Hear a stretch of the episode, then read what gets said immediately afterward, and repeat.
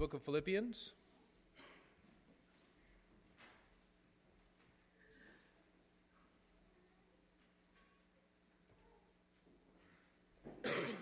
Philippians chapter 1.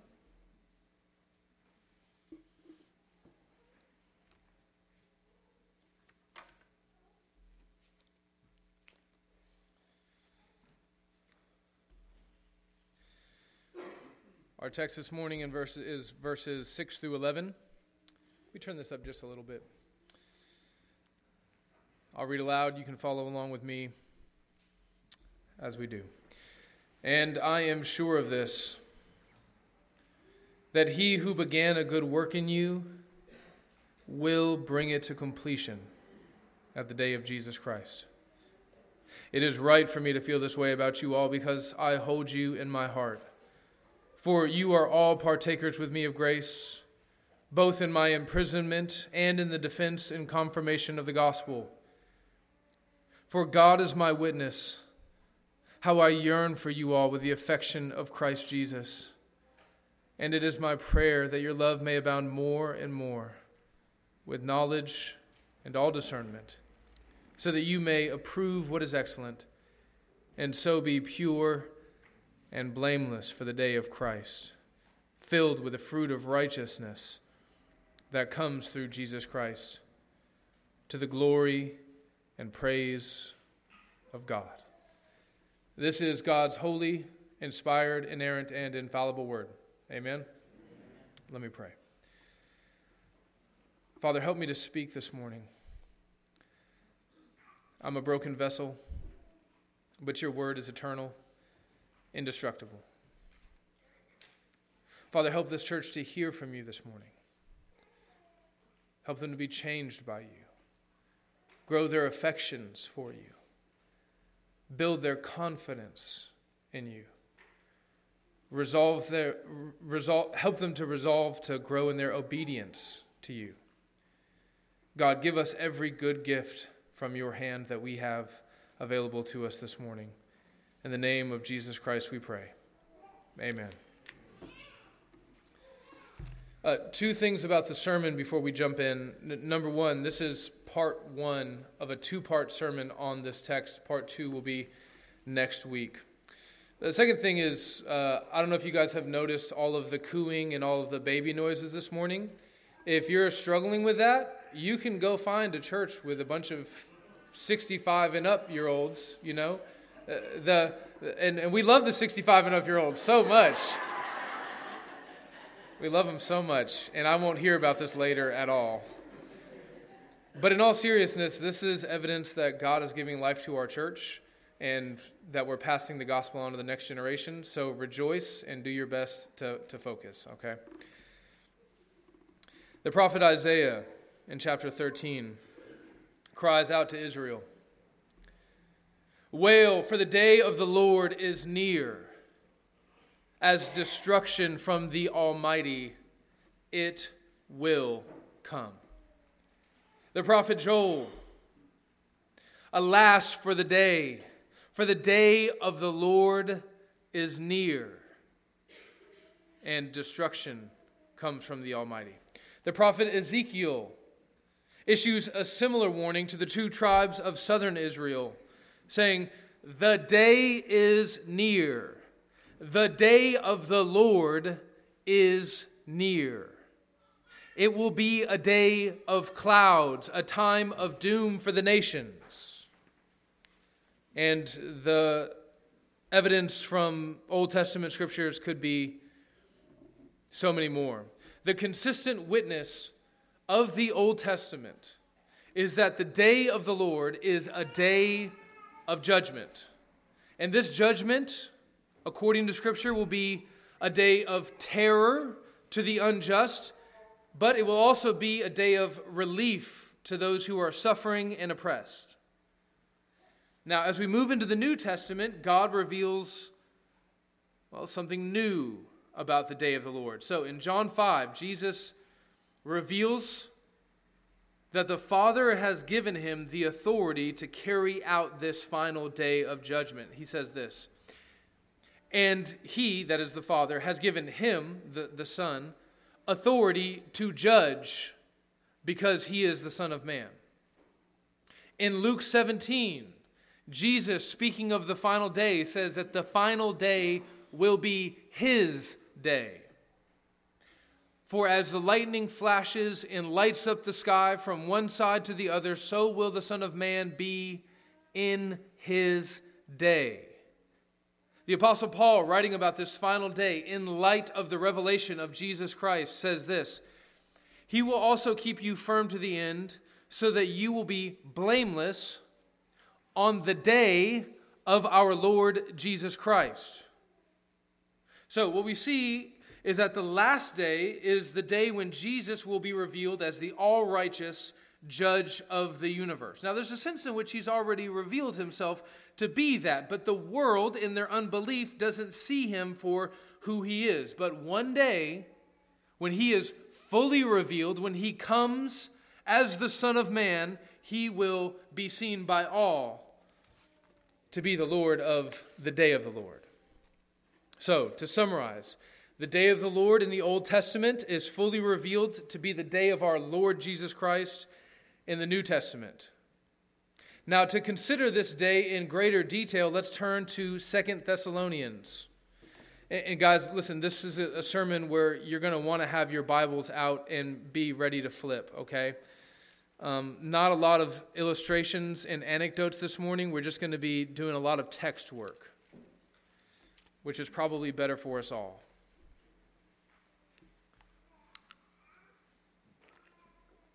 Second Thessalonians chapter 1. We're going to start in verse 6. Here is Paul's perhaps lengthiest treatment of the day of the Lord. And so we read Since indeed God considers it just to repay with affliction those who afflict you, and to grant relief to you who are afflicted, as well as to us. When the Lord Jesus Christ is revealed from heaven with his mighty angels in flaming fire, inflicting vengeance on those who do not know God and on those who do not obey the gospel of our Lord Jesus Christ. It's going to be a terrible day. The Lord Jesus flaming holy fire, angels all around, swinging the sword of judgment, banging the gavel of judgment on anyone who has rejected his offer of free grace. We continue, verse 9. Those who reject this offer will suffer the punishment of eternal destruction away from the presence of the Lord and from the glory of his might when he comes on that day to be glorified in his saints and to be marveled at among all who have believed, because our testimony to you was believed. So, so what I'm trying to get for you right now, what I want you to see, I want you to have this fully orbed vision of the day of the Lord. We, we could look at more scriptures, but I think that, that pretty much gets us there. The, the day of the Lord, a great and awful and terrible day. The Lord coming in his holy fury to render judgment, to separate the chaff into the fires and the wheat over here, the goats over here, the sheep over here, some into eternal destruction, others into eternal felicity. This is the day of our Lord Jesus Christ. Now, turn back with me to Philippians chapter 1.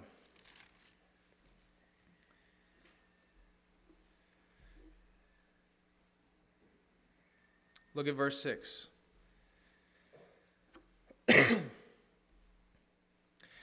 and I am sure of this, that he who began a good work in you will bring it to completion at the day of Jesus Christ. So, this verse is a classic go to verse for what is referred to as the doctrine of eternal security or perseverance of the saints or preserva- preservation of the saints. That's the doctrine, the biblical doctrine, that all of the true saints of God will persevere till the end. So, did, did you catch that? Where, there's a point to which they must persevere. What is that point? The point is they must make it to the end, to the last day. Verse 6 the day of Jesus Christ. That is the goal for every saint of God. That's my goal. That's you. That's the whole reason why we're here. We're all locking arms so that we can walk together towards this last and final day of judgment. The goal for the Christian is not to have an impressive start. That's not very hard. Anyone can walk an aisle, cry, confess sins, and have an okay start in their Christian faith. The goal for the Christian is not to have an impressive second act, you know, a strong middle, but then to fade away at the end. No, the goal for the Christian is to complete the race and to make it all the way to the end, as Paul says in 1 Corinthians, to be found guiltless on the day of our Lord Jesus Christ. Now, with that in mind, I want us to ask ourselves a question as we begin our time together in the Word. Will you you can ask this to yourself Will I be found guiltless on the day of Christ Jesus? We're all going to die. We're all, if, if Jesus doesn't come back soon, right, we're going to die. We're going to close our eyes for the final time. And, and then we're going to open them in, in front of the white, hot furnace of God's holy glory and splendor. One moment, perhaps you'll be in your car, or walking down the street, or in line at Walmart, or in a hospital bed. And the next moment, you will be standing before the judgment seat of Christ. It's going to happen like that. So here's the question again Are you sure? Are you sure? That's the language that Paul uses in verse 6. I am sure of this. Are you sure that you will make it to that day? Guys, listen. This is the most important thing in the world. Forget all of the junk you brought in here with you this morning. Forget about politics and family dynamics and relational strife and financial concerns. Listen, when you open your eyes before the judgment seat of Christ, your sports team, you won't give a rat's butt about that. That's two weeks in a row I've caught myself. But really, like your, your, fi- your financial stress that's kind of bearing down on you, when you die and then you're standing before the judgment seat of Christ, you're going to be thinking, why was I worried about thousands of dollars? Thousands of dollars? That's what was keeping me up at night? That's why I didn't listen to the sermon? That's why I didn't examine my heart? No. Forget about all of that and ask yourself, how can I be sure? There's today and then there's that day. How can I be sure that I'm going to make it from this day to that day? It's the most practical thing you can ever consider. That's all of the application for this morning's sermon. You're like, Sean, this morning's sermon was light on practical application. Wrong. Wrong. And th- this is what all of this morning's text is all about. As Paul sits in prison, likely awaiting his execution, he's, he's spending time in prayer for all of the churches that he's been laboring with in the gospel. And as he prays about the Philippians, he feels a kind of confidence that all of the true saints of God there in that church will make it home to be with Jesus. He says he's sure of it. Now, now let's, let's ask ourselves this question, okay? How, how can Paul be so sure? I mean, is he just being presumptuous here? Is he just being bombastic? Did he sort of just get carried away as he was penning this letter? How can he be so sure? This is important. Eternal destruction, eternal happiness. He's confident. Happiness, not destruction. It's important that you're confident in the same way because if your confidence is misplaced, then your eternity is uncertain. So, why is Paul so sure? Well, let's, let's investigate Paul's confidence. There, there are two aspects, I think, in this text. Uh, two aspects of Paul's confidence. The first is the subjective aspect. That means it's, it's kind of open to interpretation, right? Uh, tacos are, they taste good, right? That's subjective. I think it's objective, but no, it's subjective. And then there's a more objective aspect to his confidence, right? It's not really debatable. It's just it's it's true. It's self-evidently true.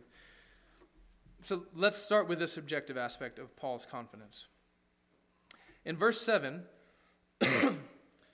after Paul says that he's confident that the Philippians will be found in Jesus, look there with me in verse 7. Paul says this It is right for me to feel this way about you all. This is interesting. Here's what Paul's doing he's saying, I feel confident in your salvation, and it's good, it's right that I feel this way. Well, uh, okay, Paul. Uh, based on what, I guess?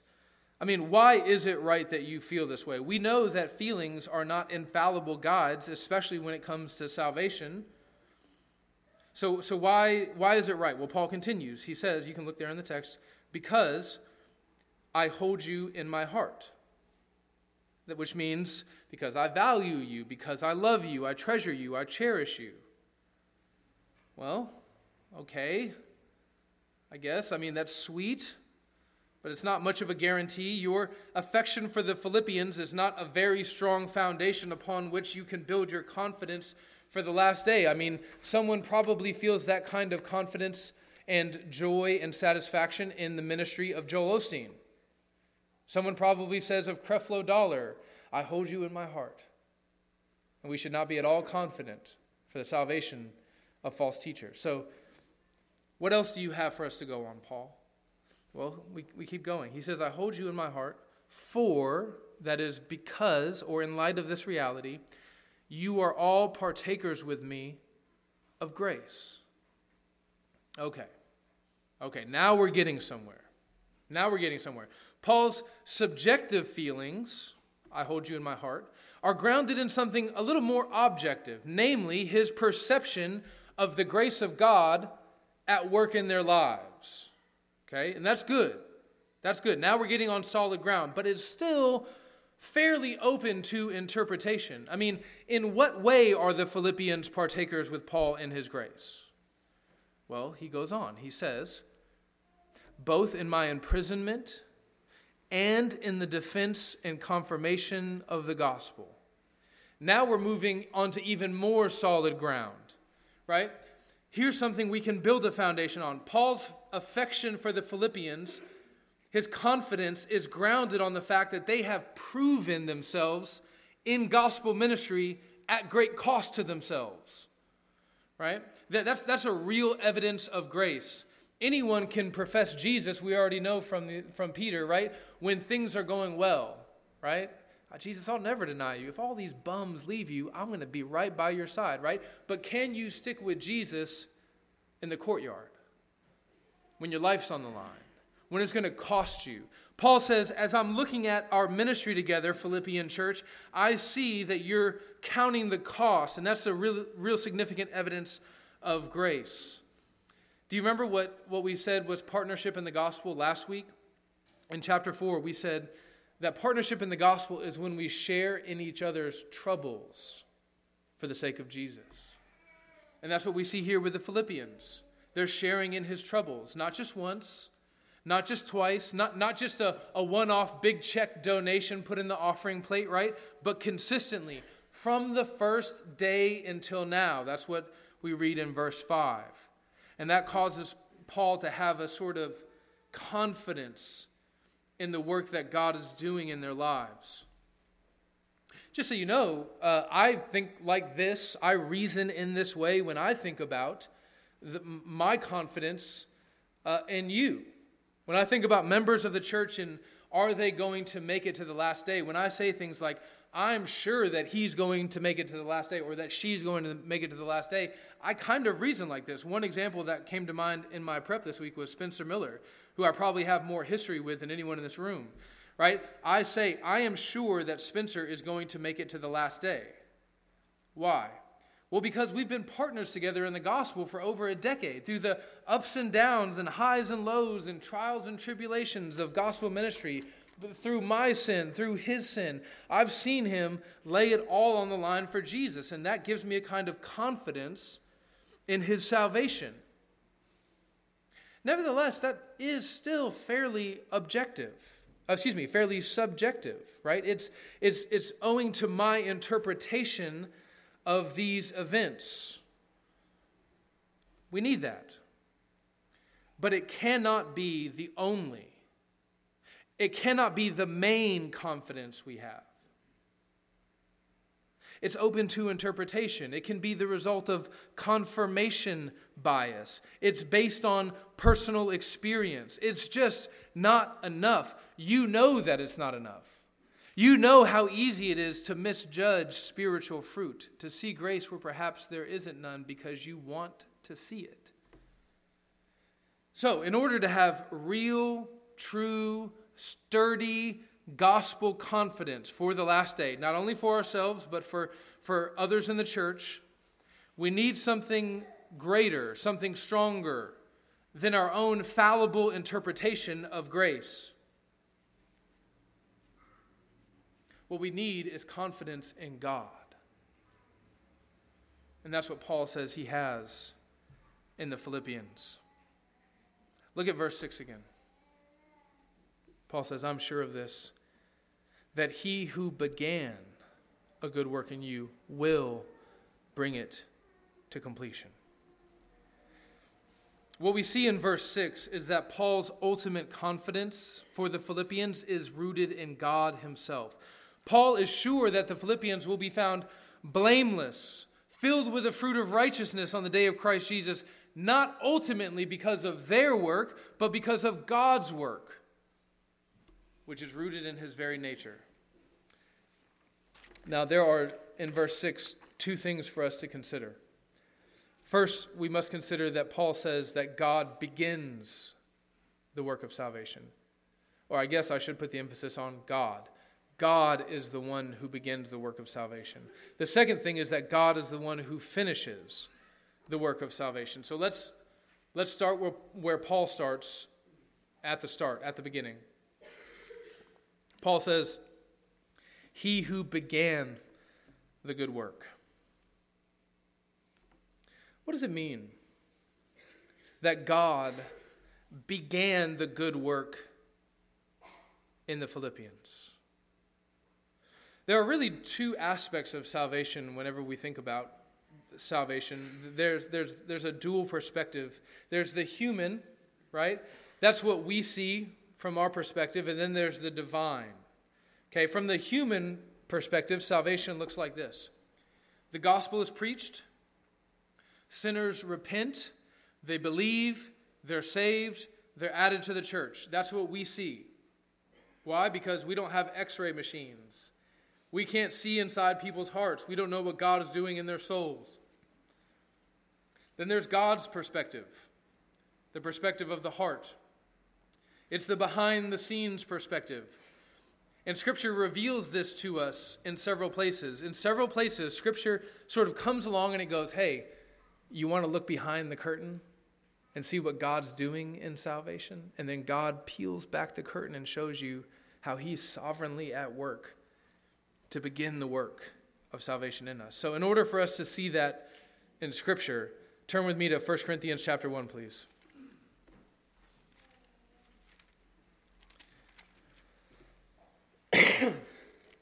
We're going to be in verses 22 and 24. Excuse me, 22 through 24.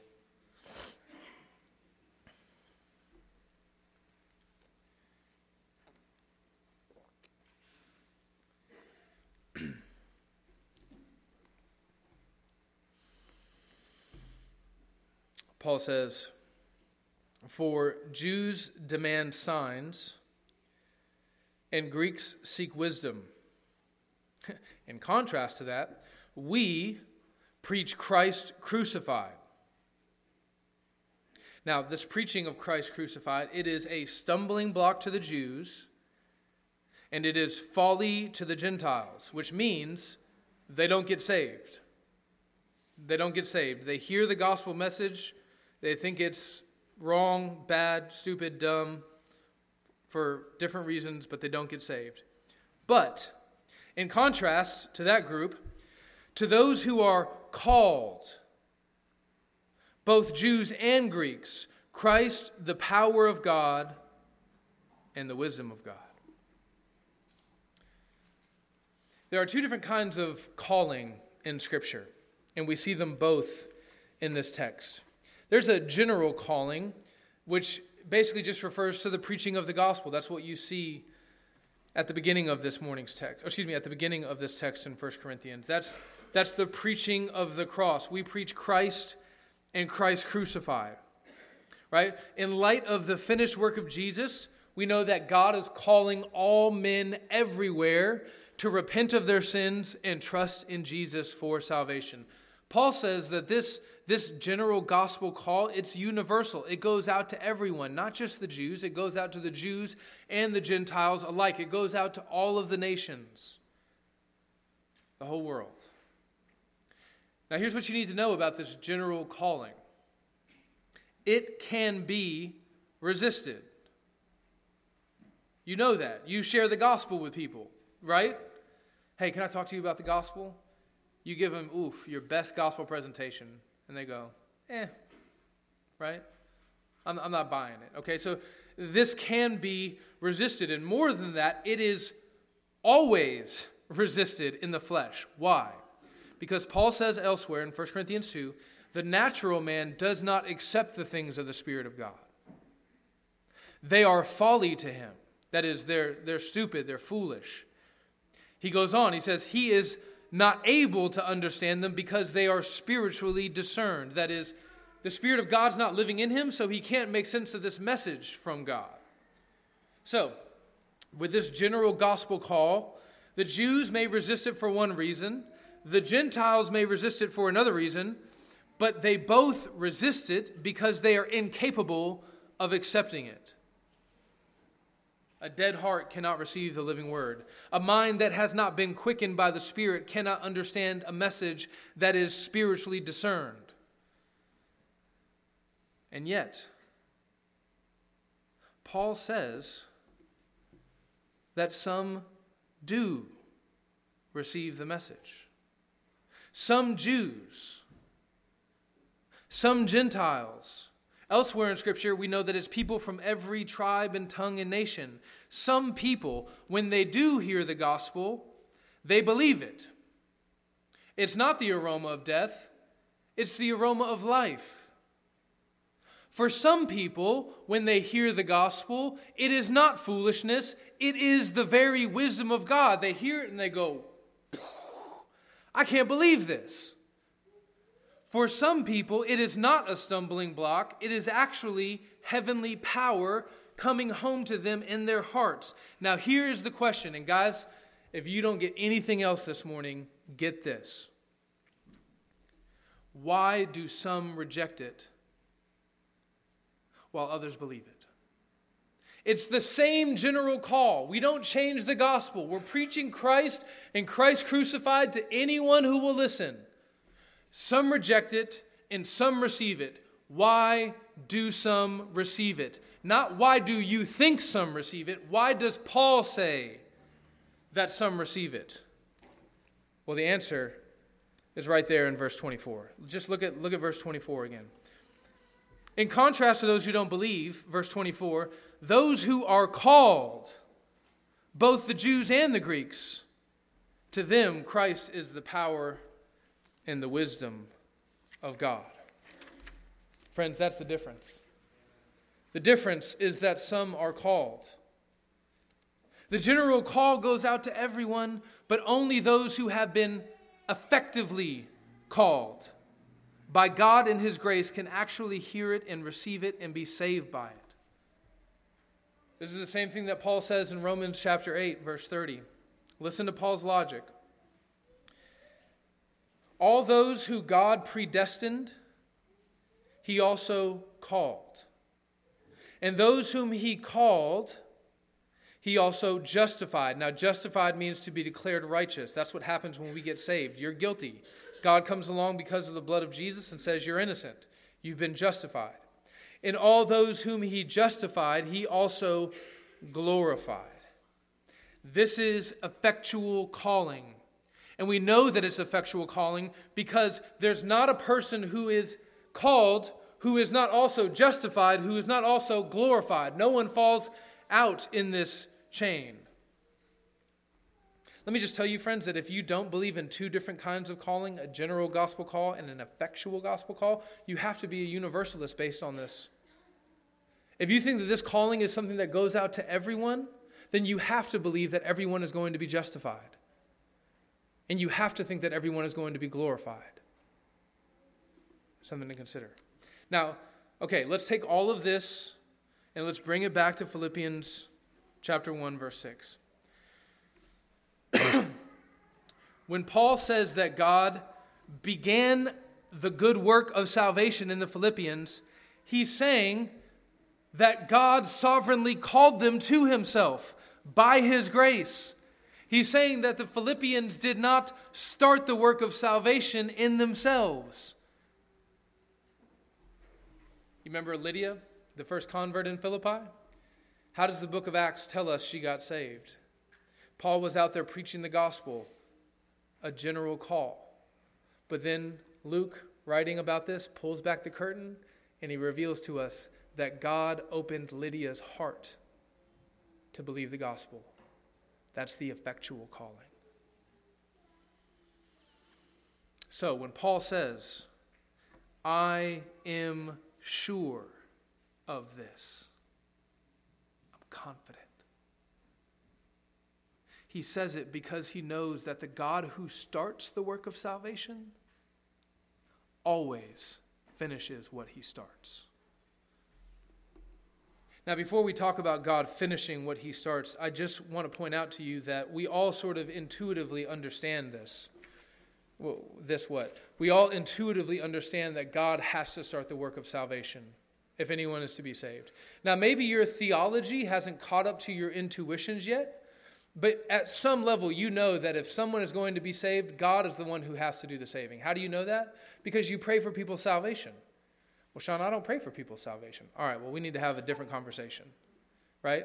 But think about that person that you've been witnessing to your friend, your family member, your coworker, your neighbor right? You've been, you've been doing your part, the general gospel call. You've been, hey, not perfectly, but consistently maybe, or maybe even inconsistently, right? But you've been trying. You've been trying to get at them with the gospel, and it hasn't been working. So what do you do? You go to God. God, please help them to believe. Open the eyes of their heart. Give them ears to hear. Give them eyes to see impress the gospel on them. What are you doing there? You're, you're saying, God, begin the work of salvation in them because I can't do it on my own. So, yeah, we all already believe this, whether we realize it or not. Now, Paul is sure that the God who started the work of salvation will also finish it. That's the language of bring it to completion. Which leads us to ask another obvious question how can Paul be so sure that God will finish it? Right? I mean, it's listen, it's one thing to say, I believe that God started it. Hey, you know, look it's pretty obvious. God started it. But to be confident that God will finish it, where, where does this confidence come from? Well, if you're still in 1 Corinthians, let's, let's look at chapter 1. If you're not still there, just go back to 1 Corinthians chapter 1.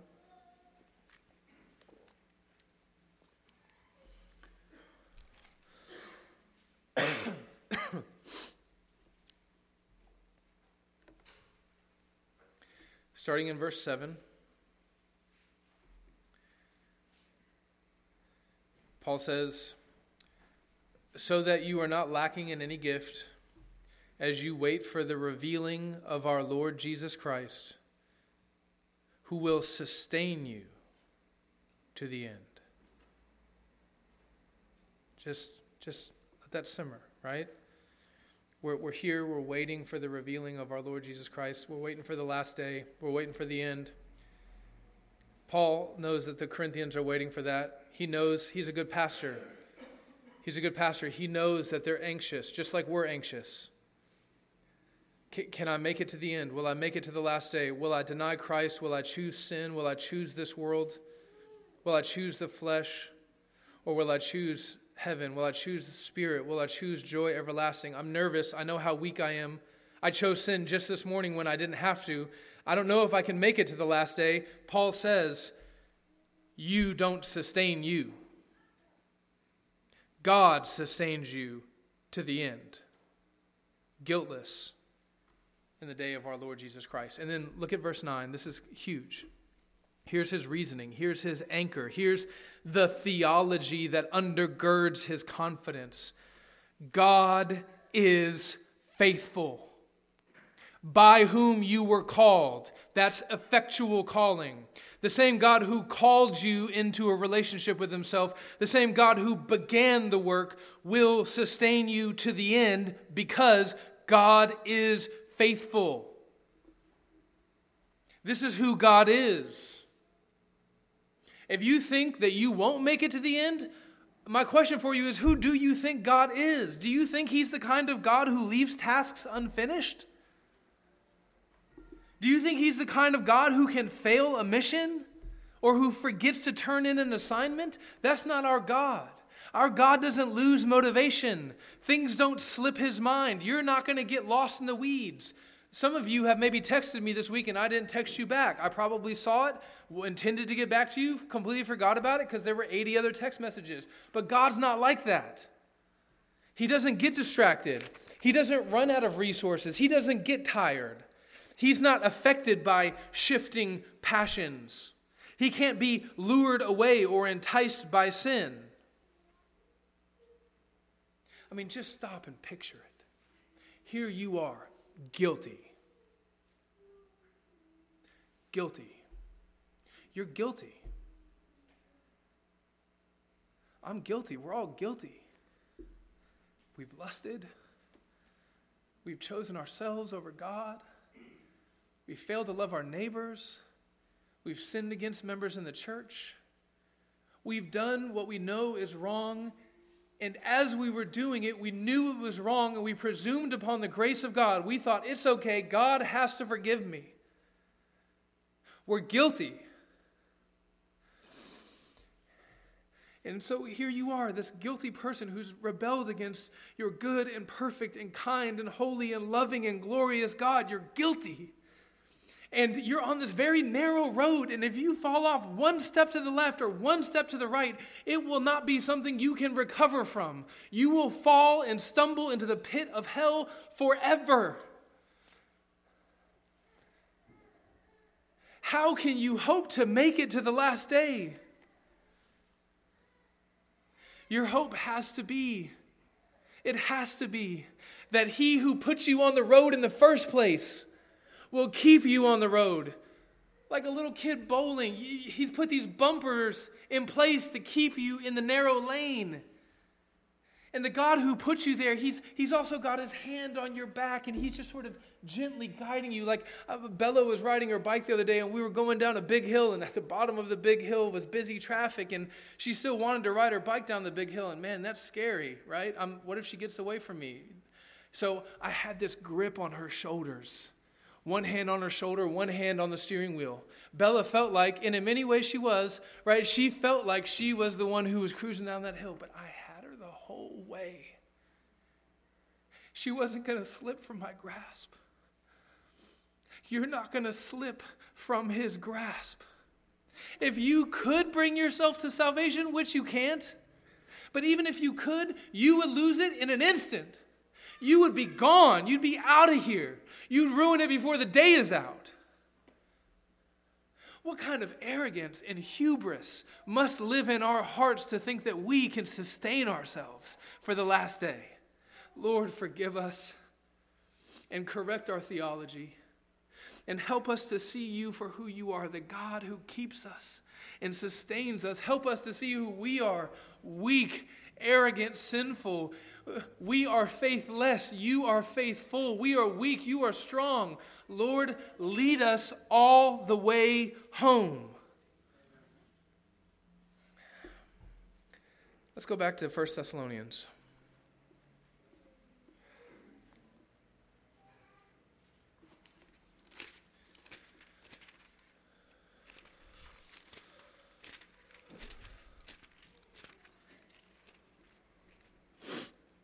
Chapter 5, verses 23 and 24.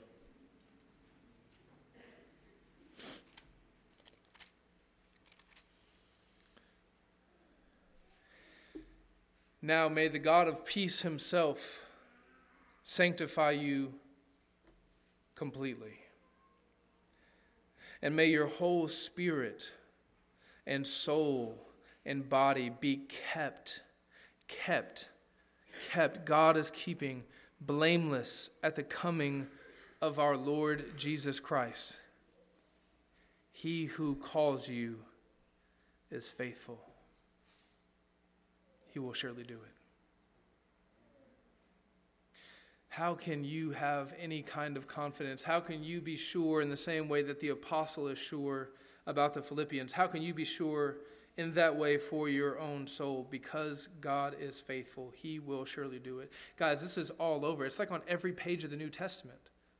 Romans 11 29, Paul says this The calling of God is irrevocable. You know what that means it cannot be revoked. Why is it irrevocable? Because God's character is irrevocable. His mission is irrevocable. His passions don't shift. His nature doesn't change. His plans and purposes always come to pass. Now, with all this in mind, I want you to listen to Romans 8:30 again. The verse hasn't changed but perhaps your heart has. All those whom he predestined, he also called powerfully, effectually, sovereignly, graciously, joyfully called.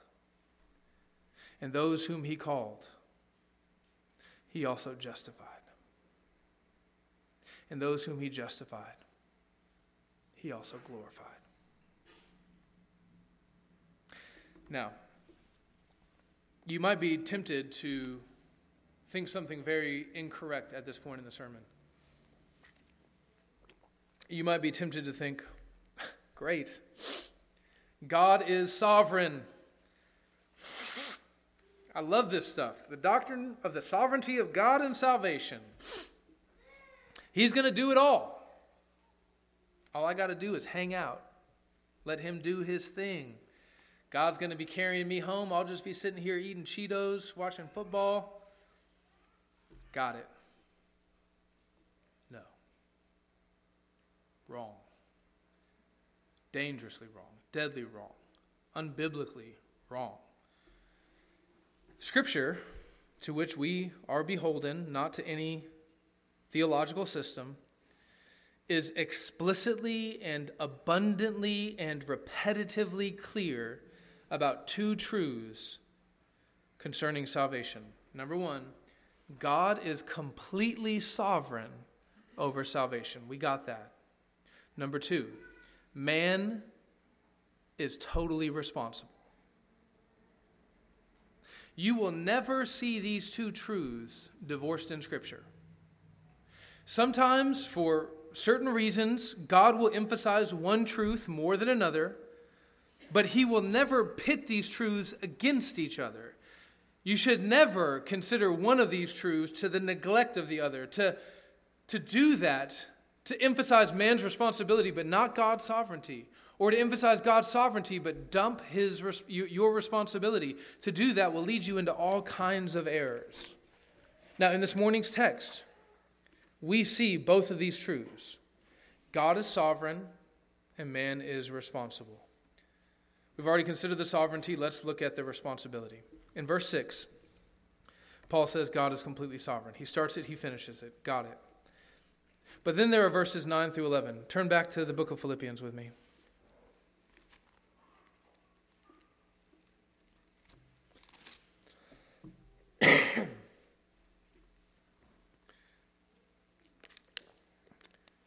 Philippians 1, verses 9 through 11. And it is my prayer that your love may abound more and more with knowledge and all discernment, so that you may approve what is excellent, and so be pure and blameless for the day of Christ Jesus, filled with the fruit of righteousness that comes through Jesus Christ, to the glory and praise of God. One of the most common objections to God's sovereignty and salvation sounds like this, and you've probably heard it before. You probably thought it before. I know I have. If God is sovereign and if He's doing it all from first to last, then why do we need to pray? Right? Why pray if God already has it all worked out? Well, the simple answer is because the Bible tells me so. Right? The same Paul who teaches that God is completely sovereign also prays for the Philippians. Paul prays, Peter prays, Jesus prays. Jesus was God in the flesh. He prayed. You see this all throughout the Bible. God's children, they go to God in prayer and they ask God to do that which he has already promised. Let me just give you one example. It's from the Lord's Prayer. Jesus teaches us to pray, Hallowed be thy name, or make your name holy, right? He says, Your kingdom come. We know that both of these things will certainly come to pass. The name of the Lord will be hallowed in the earth. It's going to happen. You can bank on it the kingdom of God will come fully to pass on this earth. You can bank on it, it's going to happen. And yet, when Jesus' disciples go to him and they say, Master, teach us how to pray, he says, Pray about these two things and ask God to do them, even though they will definitely happen anyways. John Piper describes the, the melding together of God's sovereignty and man's responsibility with a phrase that I think is really useful. He says, We act the miracle. We act the miracle.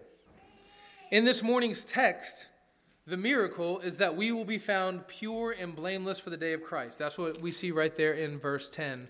So that you may be approve what is excellent, and so be pure and blameless for the day of Christ. Now, that's a miracle because God is the one who has to do it through us. He begins it, He completes it. That's a work of God. It's miraculous. And yet, it is something that God does miraculously through our actions. As we grow in love, we have the capacity, the increased capacity to exercise our powers of discernment to approve what is good and what is not good, what is evil and what is righteous, what's of the flesh, what's of the spirit. And when we exercise that discernment well, we are better equipped to be filled with the fruit of righteousness. Turn with me to chapter 2. Look at chapter 2, verses 12 through 13.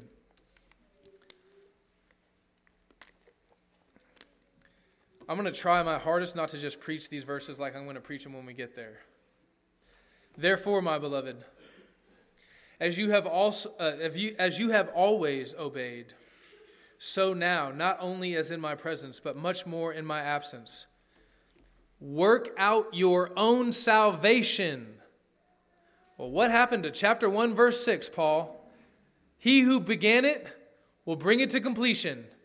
We get to chapter 2, you got to work out your own salvation. Is Paul contradicting himself in the space of a page? Not only that, with fear and trembling. Oh, Paul the legalist. I knew this dude was going to put some law on us. This is supposed to be about serious joy. Now he's telling me I got to work out my salvation and I have to do so with fear and trembling. That doesn't sound like grace. Verse 13. 4 it is God who works in you, both to will and to work his good pleasure. We both work. We both work. That's what that verse says. We work our salvation, but we can only do that because God is already at work in us. If this word for is wrong, we get the order backwards. And, and really, it just doesn't make any sense, right? The only reason you can do any work, the, the approving what is excellent, right? The, the works of righteousness, the adorning of the gospel, the feeding of the poor, the, the caring for the widows, the preaching the sharing, the evangel. The only reason you can do any of this is because God is already at work in you. When Bella was riding down that hill on her bike, she was gripping those handlebars so tight her knuckles were white. She was watching the road in front of her. She was listening. She was doing her part with fear and trembling. But the only reason she could do that is because I had a hold on her. Friends, do not think that God's beginning and completing the work of salvation in you means that you don't have to do anything. You do. And it's precisely the opposite, in fact. It is precisely because God has begun and will complete his work in you that not only can you work, but that you must work. This is not my idea. You're saying, okay, Sean, that's one verse. That's one verse. Maybe they mistranslated that. Uh, maybe your exegesis is off. Well, go, go, go, go, go somewhere else. Let's go to chapter 3. Chapter 3, verse 12.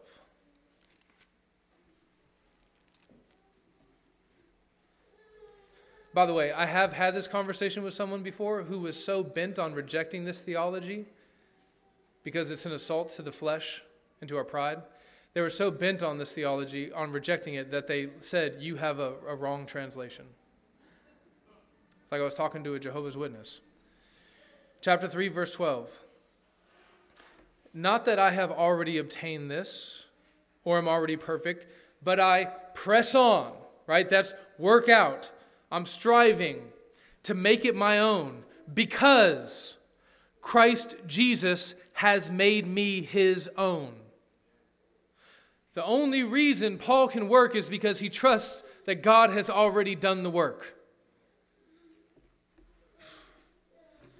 Guys, we're going to do this again in a couple weeks when we get to chapter 2. It's going to be just as good, even better, probably.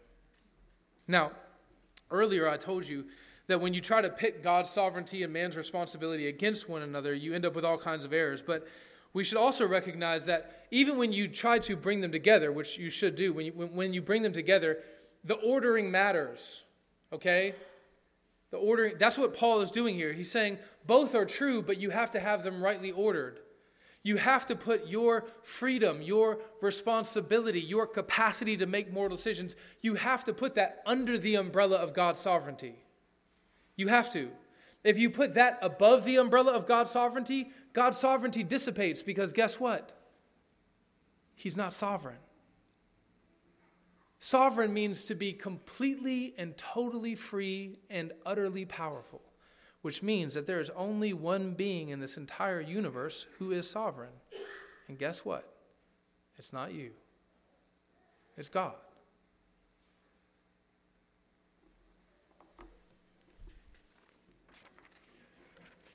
You can see this ordering God's sovereignty over our responsibility back in chapter 1. Let's go back to chapter 1.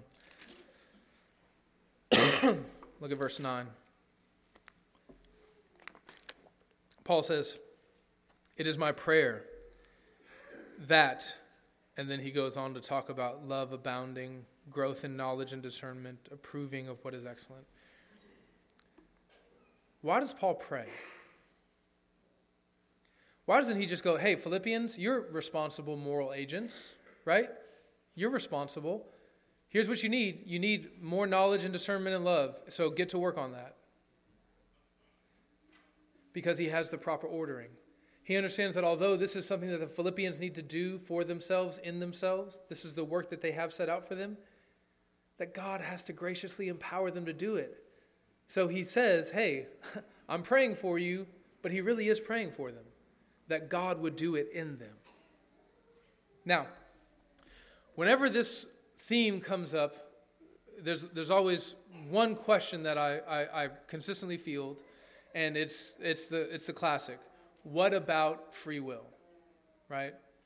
If God's doing it all, and if He's sovereign, if His will is sovereign over my will, then can I really say that my will is free? Well, it depends on what you mean. The Bible certainly doesn't talk in the language of will. Hobbes, Plato, Locke, they use that language. The Bible basically uses the language of sovereignty and responsibility. In the one or two places where it does seem to be getting at this modern conception that we have of will, it basically tells us that we are enslaved by our sin. It tells us that we have two choices. We can either be slaves to God or slaves to sin, and those are the only two choices. The Bible says, listen, I don't know about that freedom of the will question, but here's what you need to know God is sovereign, and you are responsible. And if you will, with your own fallen human reason, turn to God and say, that doesn't make sense, or that doesn't seem fair, God will tell you what He's told many before you. Who are you, oh man, to answer back to God? Well, what does molded say to its molder? Why have you made me this way? Now, there's one more thing I want us to see in this text before we end our time together. There are two, there are two reasons, really, why I feel like we, we had to spend a whole sermon on this one verse, essentially, verse 6, and really pound this out. One reason is pastoral, right? A wrong understanding of God's sovereignty and man's responsibility will, will do all kinds of bad things in our personal lives, which will affect our church, right? It will, it will uh, steal our confidence in our evangelism. We won't have any confidence in our own salvation. And, and, and not having this kind of gospel confidence, this kind of surety that Paul has, it, it doesn't make strong Christians. It makes weak Christians who, who don't make it through times of persecution and, and church splits, who can't survive fiery trials, who lose in the battle of spiritual warfare, right? Low gospel confidence leaves us weak and wilted. It, causes us to limp all the way home. It even affects the way that we share the gospel with others. We start to be more man centered in our gospel appeals rather than Christ centered. If we think it all owes to us and, and our wisdom and our power and our ability to call, that'll affect the way that we do make the call.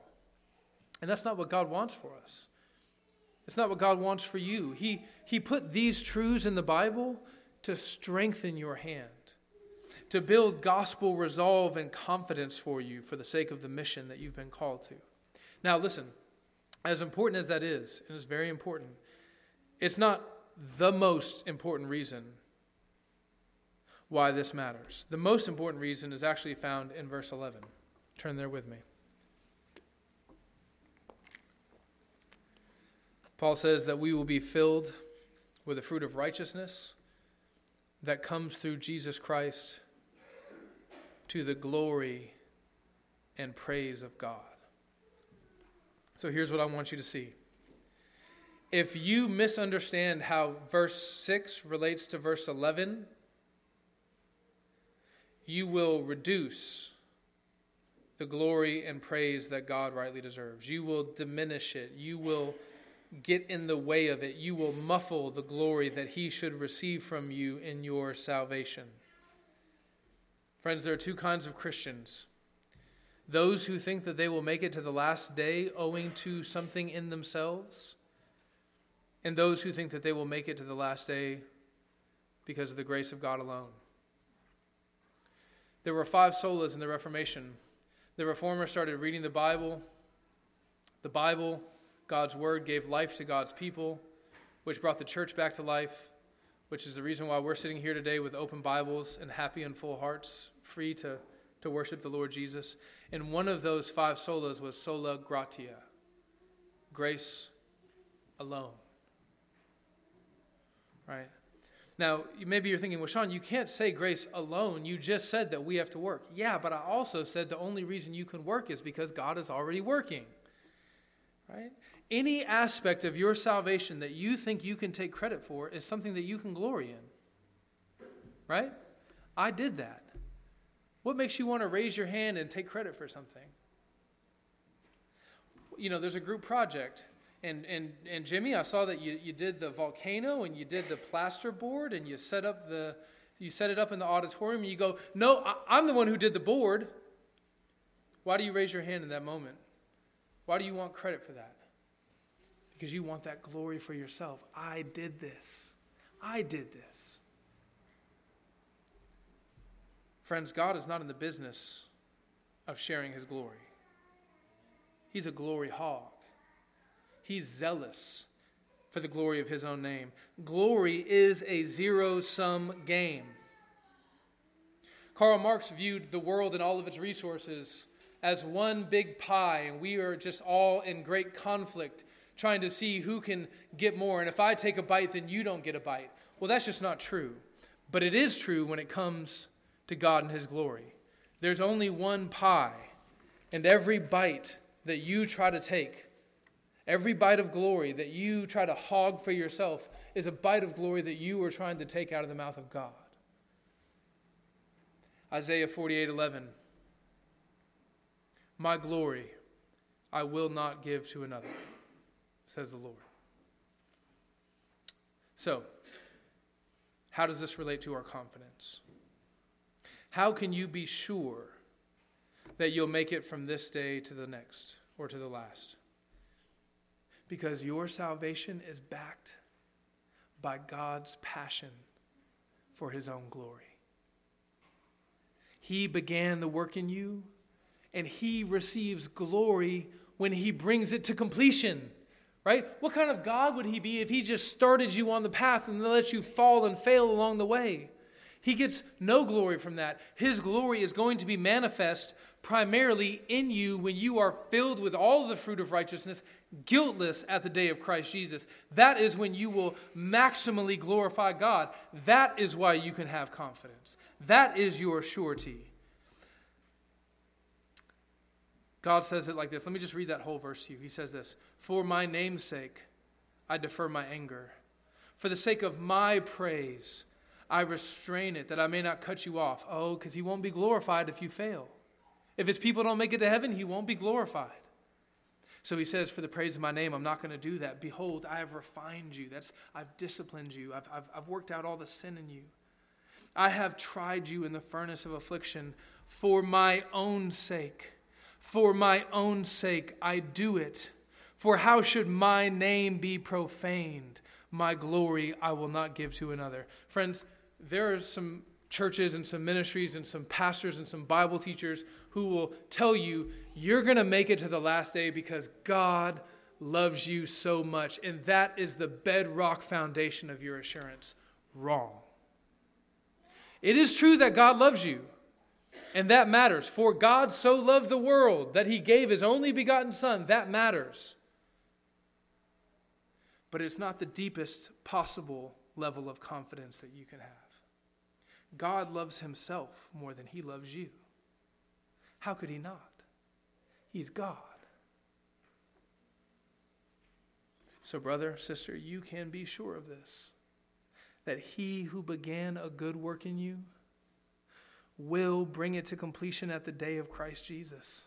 Because of God's sovereign grace, you will abound in love, knowledge, and discernment, so that you can approve what is excellent and so be pure for the day of Christ filled with the fruit of righteousness that comes through Jesus Christ to the glory and praise of God. We're going to sing a hymn together now. It is well with my soul. And there's a line at the end of that hymn when it's talking about the Lord coming back on the last day, and it says, The trump shall resound, and the Lord shall descend, even so it will be well with my soul. Let's pray. Lord, help us to leave this room here today full of good gospel confidence, rooted in the reality of who you are and what you've done for us in the finished work of Jesus Christ. In his name we pray. Amen.